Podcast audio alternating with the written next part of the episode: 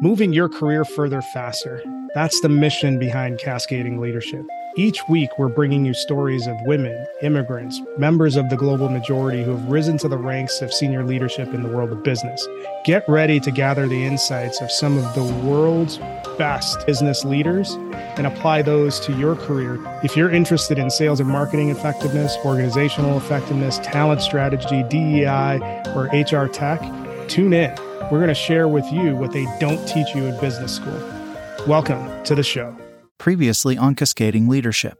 So there was a couple of different signposts when you when we opened the show that you mentioned that you were in sales and then you spent some time uh, a little bit later on on the implementation side and on the consultancy side for work workday what were the big lessons that you learned in both of those roles that paired you for your current role yeah. Now I'm the CEO of F, but sales, I don't know how most entrepreneurs would do it without that kind of a background in the beginning. And when you're in sales, you're really prepared and know the process of actually selling to investors. So you don't get as discouraged as easily. When I was at Workday and Warner Bros., I really got to see how communication systems, education systems, and government systems all interacted with each other at separate times, of course but this actually taught me a lot about how things and the way that the world works in terms of how knowledge is dispersed, how communication patterns happen, and how we actually see the world from both the government, education, and media standpoint. Tell us a little bit more about what uh, what specifically you're referencing when you say, "Hey, working at Workday and working in sales opened you're or actually working at Workday specifically helped you better understand how these different large structures kind of work together? It's just eye opening to see that on the back end, to just see how much it is that really goes into building these systems, how old and archaic they are. Once understanding all of those things about these systems, you really actually think about it. You're like no wonder there's so many issues out there. This stuff is really old. It's really there's too many steps. It's too complex and then you really start taking it from a very high end level and breaking it down into pieces that allow you to solve for a lot of these complex issues. Let's switch gears a little bit and talk about what you're up to now. And before we dive into the granular details, I think it's important for you to lay out the problem that you were trying to solve that was the genesis of, of Etha. So when we were talking, hey, the political landscape, the communication landscape, the business landscape, all of these different things, what did you see that was informed by all your previous experience as an implementation consultant and your time in Africa and all of that sort of stuff? How did all of that feed into your understanding of these different landscapes? And now the conclusion of this episode of Cascading Leadership.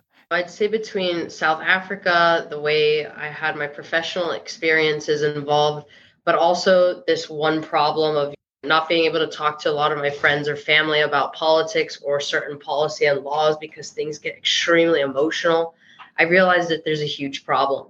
One, it's with misinformation, and two, it's of course to do with a lot of sensationalism around politics because of all of this incorrect information.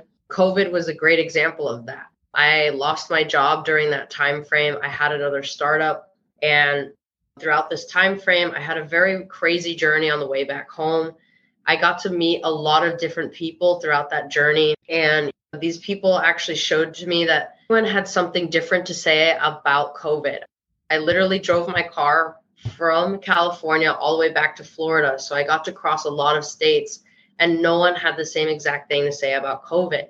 To me that's the most frightening thing because no one really knows and everyone is really confused about something like that. And especially when it's such a big crisis that i was just like the big cortex of all of this and how the media actually operates is through its cycles.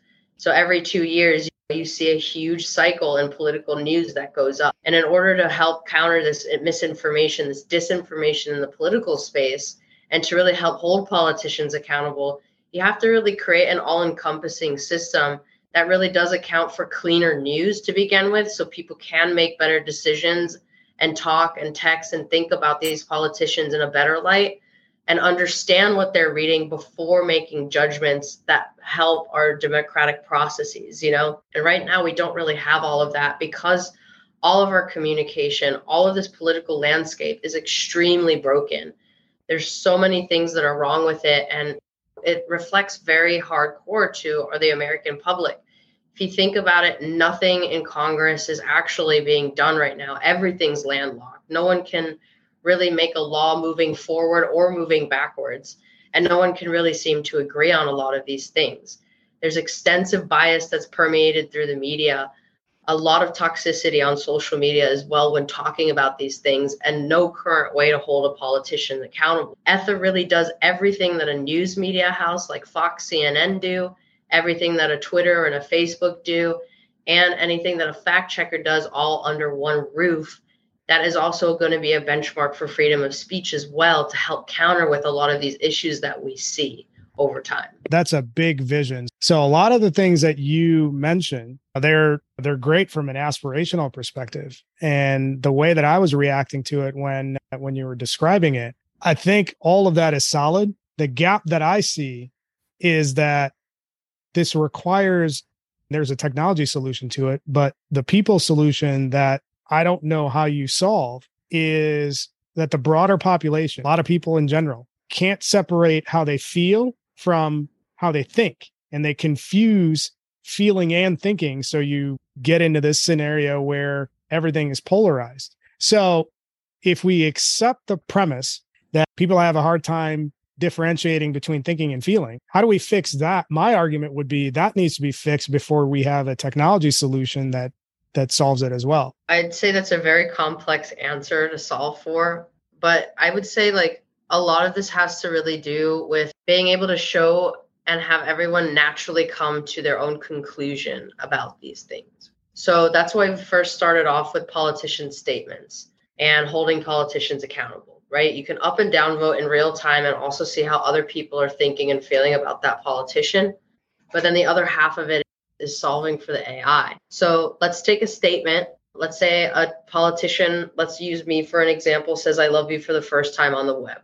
Our AI will actually be able to see that statement and who and where, when, why, and how and what it's been said by, and then actually track that narrative over time. So people actually can see Fox and CNN's story, but then all, everyone else's story in that community. And this will actually allow for people to come to their own perceptions first instead of taking one sided hits to one another and talking bad about it, people will be talking about what the politician is saying as opposed to fighting against one another on this, just because of the way that we have the platform set up, the architecture. It's not going to block or ban anybody, but it's going to really show who the people that are extremely constructive and actually trying to fix an issue and a policy or a law within communities. Or you can also see the other side of it of who the deconstructive people are and stay away. It's just going to score how politicians are reacting. It's going to score users if they're doing good or bad. It's going to also score journalists and news media houses for how well they're actually giving all of this type of information to the general public and if it's correct. So, this is the new creator economy that Etha will bring with its architecture as well. I think what's interesting about what you just described in relation to the current media structure like all media, even NPR, is mm-hmm. currently constructed in a way that the ratings for the particular show is what's going to drive revenue. So there is an incentive for them to be sensationalist. So that will inform what you amplify.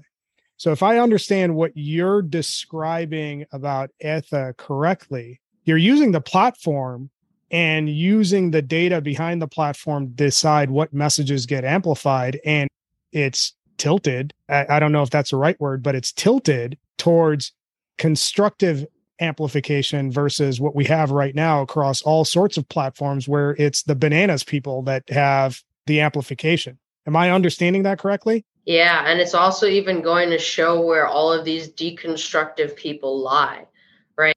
like if they're on Facebook and if they're on social medias, if they're on like Fox and CNN chat rooms, you actually can see where they'll be on the platform as well in the future. They're gonna there's gonna be a good, bad, and ugly comments section. And if the, an extremist example, if the KKK and Black Panthers wanted to be in a chat, things are gonna happen that way and transpire on this. But on the other half, people that have children and want to only show the good versions of the news and things that are escalated on the good side and the constructive side of things to fix stuff, that's what they'll get to see. they'll get to see very many multiple perceptions of these stories through the people that are actually on the ground as opposed to being moderated to death as well. This is going to be one of those things that you hit the nail right on the head. The other interesting thing that that I just picked up on. So there's not going to be much in terms of moderation to death and you, it sounds like what you're describing is you have like buckets of where people can self-identify and occupy. If I'm understanding that correctly, how do you keep all the bananas people from driving all the constructive people off the platform and now you just have this single echo chamber where all the wackadoodles hang out and yell at each other. Yeah, we haven't gotten that far in our solution, but it is a part of developing that echo chamber process.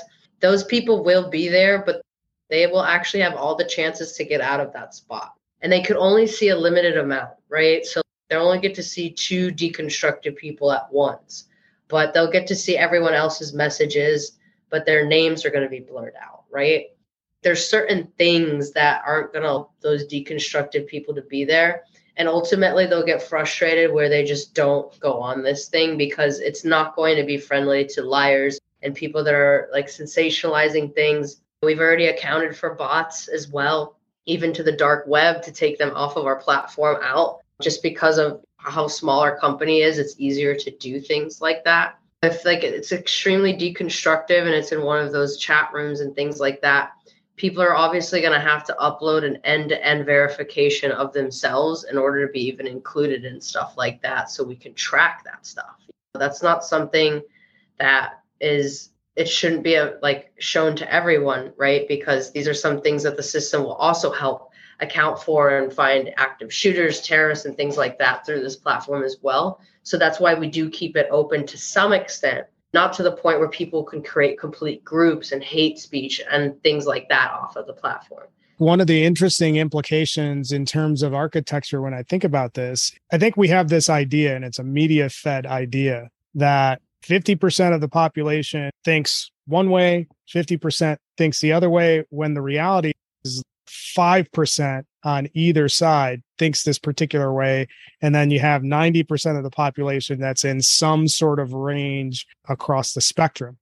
And it, it yeah. goes back to that amplification component. If I'm understanding the architecture or the vision for Etha, it's to bring in the 90% that are interested in at least having a conversation about any number of things without saying, you're trash, you're trash, and then throwing poop at each other like a bunch of crazy monkeys. Sorry. But that's pretty cool in terms of focusing on and designing and architecting a way where you're amplifying certain messages and you're isolating out just out of sheer boredom. Like the people that want to be bananas are going to get bored because they have nobody that's going to react to them. So they just leave. That that's pretty slick. So now we have a good overview of the architecture and at least the vision of as a product or a platform that's there's a long way to go from here's the vision of what it could be to actually building an organization around it. So when we're talking about building a startup with this vision in mind, what were some of the things that you considered as you're building out the organization and also bringing all the technical knowledge to bear? Diversity first is one of the biggest things. Our team is 87% diverse. This is a huge thing for us in terms of when training the AI. We don't want to have the same issues that other companies have run into like Microsoft with with their picking up different backgrounds of colors and races of people. A lot of this has to do with the technical teams. Everyone should be on that team equally as diverse that creates and puts input into the AI so that it can be trained properly, right?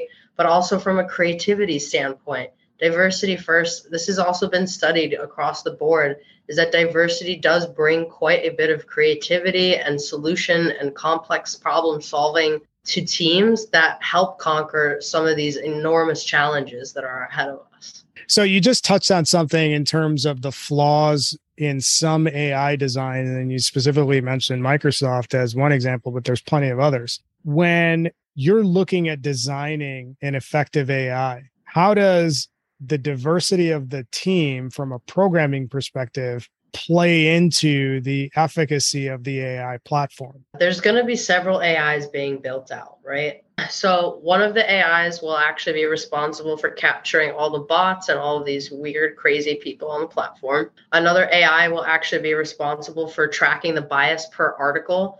So, one statement, let's say, I love you, for instance, and it's you could actually see that statement by who it was posted, the politician, for example, here, but then also all of the news media house that have posted that same exact statement and actually get to see the level, the percentage of bias on each of these news media houses as to how biased they are. But then the third and final part, the other AI, this is the most pivotal part to our platform is how the AI will actually cover and help the news. So imagine a dot, right?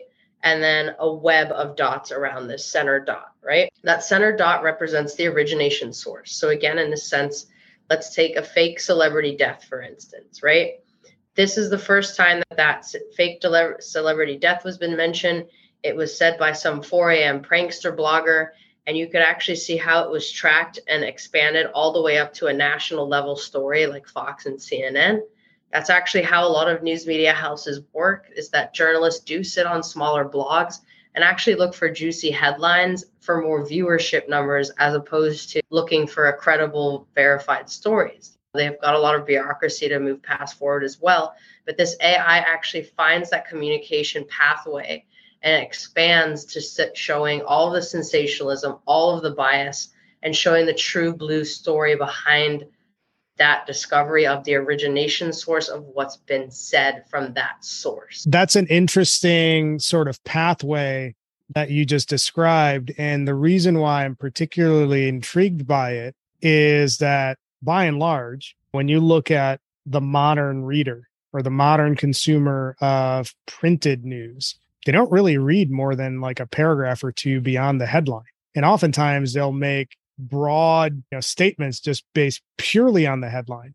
So when you look at how Etha navigates that communication channel all the way to the source, is that the problem that it's seeking to solve where consumers of news can say, okay, here's the story, but here's the actual meaning of the story versus just what the headline says? Yeah, that's exactly what it's doing.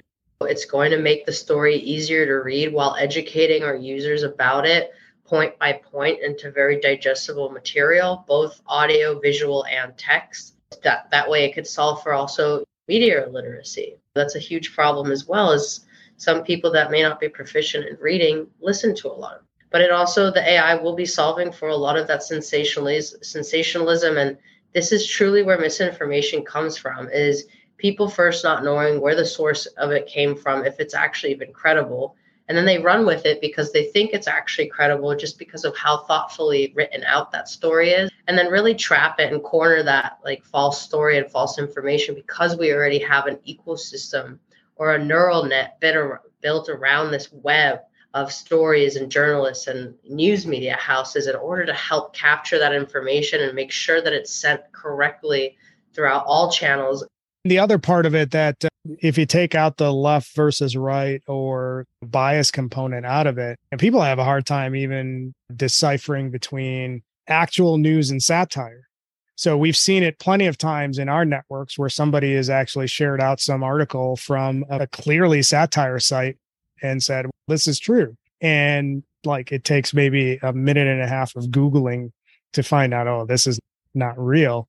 But I would think that Etha probably solves that issue too, where people are just confusing the intent of an article when it's clearly satire or comedy or some other commentary. Yeah, it will do that as well. It will tell here's the level of bias and all the way giving to the percent of factualness it is. It'll have just a percentage on each article. We'll be using natural language processing or NLP that reads through all of these articles and actually gives a percentage based on that article's factuality and a whole bunch of other factors that do come into making it a much cleaner story for everyone to read and enjoy. So I want to go back to some of the design principles that you were talking about. You mentioned that 87% of the team is diverse and you hinted at hey the the upside of that is that you get a fairer more representative AI. How are those two things related? Yeah, with AI, if you have a very least diversified team, there's not a lot of creative solution thinking. It's it causes a lot of group think, almost an echo chamber in its own way. But I say within a very diverse team, it allows for a lot of different thoughts to be processed as to how to train the AI just based off of our own personal experiences and backgrounds. If we have an all white team, it's not going to work because we don't know anything about Black culture. Similarly, with Indian culture or Asian culture, or any other culture, if you don't know or haven't been a part of that culture or aren't that culture, it's not going to be very easy for you to just jump right into that perception of that person or that like representation of that mass of people because you just never had any interaction with it. The other thing that I'm wondering about is if, if you're leveraging AI to basically try to neutralize, so make the news neutral versus left or right in terms of how the bias is calculated. Couldn't you make the argument that the AI could be tricked into thinking that something is clearly left or right, could be pushed towards the center based on where opinion is mobilized to upvote it? It's going to be two-folded answer there. It's going to have people also helping with the moderation and the AI. The AI tracks all those very toxic patterns, so you'll automatically know, but human verification will be added as an extra step. The, on the other hand, it's also a part of just being able to have this net of people and data. We'll be able to tell just naturally how to separate that. But also, the AI will have these learning processes in place where it stops learning an extreme behavior. It's called focal loss and focal stopping. These are two techniques that actually prevent the AI to learn some of those extremist patterns to manipulate the offset of all of this. Nicole, this has been a phenomenal conversation. There's been a lot of different topics in it that we've gotten into. There's at least like six or seven different takeaways. But when we look back on this conversation, what are the two or three most important things that you want people to walk away from? Yeah, I'd say the key takeaways from my end it's perception is everything and really don't take anything with a grain of salt. Really lead into any conversation, anything. Almost be a yes man in a way and really have an open mind in anything that you do because it will open a lot of doors for you. And I'd say the next one would be is that in terms of startup land and being an entrepreneur, you learn nothing more than being an entrepreneur itself. Every day is you're constantly learning and improving on something new. And it's just the best way to really approach life is just to find the freedom in what you really like to do and just make it your own. Just to not be the cog in the wheel for the long run. I'd say really start working on any plans that anyone has and really just start. Great stuff, Nicole. So, the last question that I have for you where can people find you? Sure thing. You can go to our website or the Apple, Google Play stores. So you could type in ETHA, E T H A, or you could go to our website, etha.one, O-N-E, not dot com. Got it. You're also pretty active on LinkedIn too, right? Yes, we're on all social medias as well Twitter, Facebook, LinkedIn, Discord. Yes. That's where well. we connected is on Discord. Nice, uh, nice chatting with you and uh, learning more about your story. For those of you who are catching this episode, obviously you can find us on any of your major podcast platforms. And you will also find us on YouTube, on TikTok. We're obviously on LinkedIn. We're on Facebook. We're also launching a new show under the banner of Talent Strategy 60, which will be a LinkedIn live show. So there's a lot of stuff going on. But for those who are interested and and our fans, make sure you like, subscribe, follow, share, leave reviews, all that good stuff, and help cascading leadership grow. So Nicole, thank you for joining us. Great conversation. Looking forward to uh, watching Etha continue to grow. Thank you so much, Jim. Have a good one. Thank you for listening to this episode of Cascading Leadership. We hope you enjoyed the story as much as we did. Make sure you subscribe to our show on your favorite podcast player. Follow us on YouTube, TikTok, LinkedIn, Twitter, and Facebook. Leave us a review. Tell a friend. If you're interested in sponsoring the show, reach out to me at jim at cascadingleadership.com. Tune in next time for another great episode that will help you move your career further faster.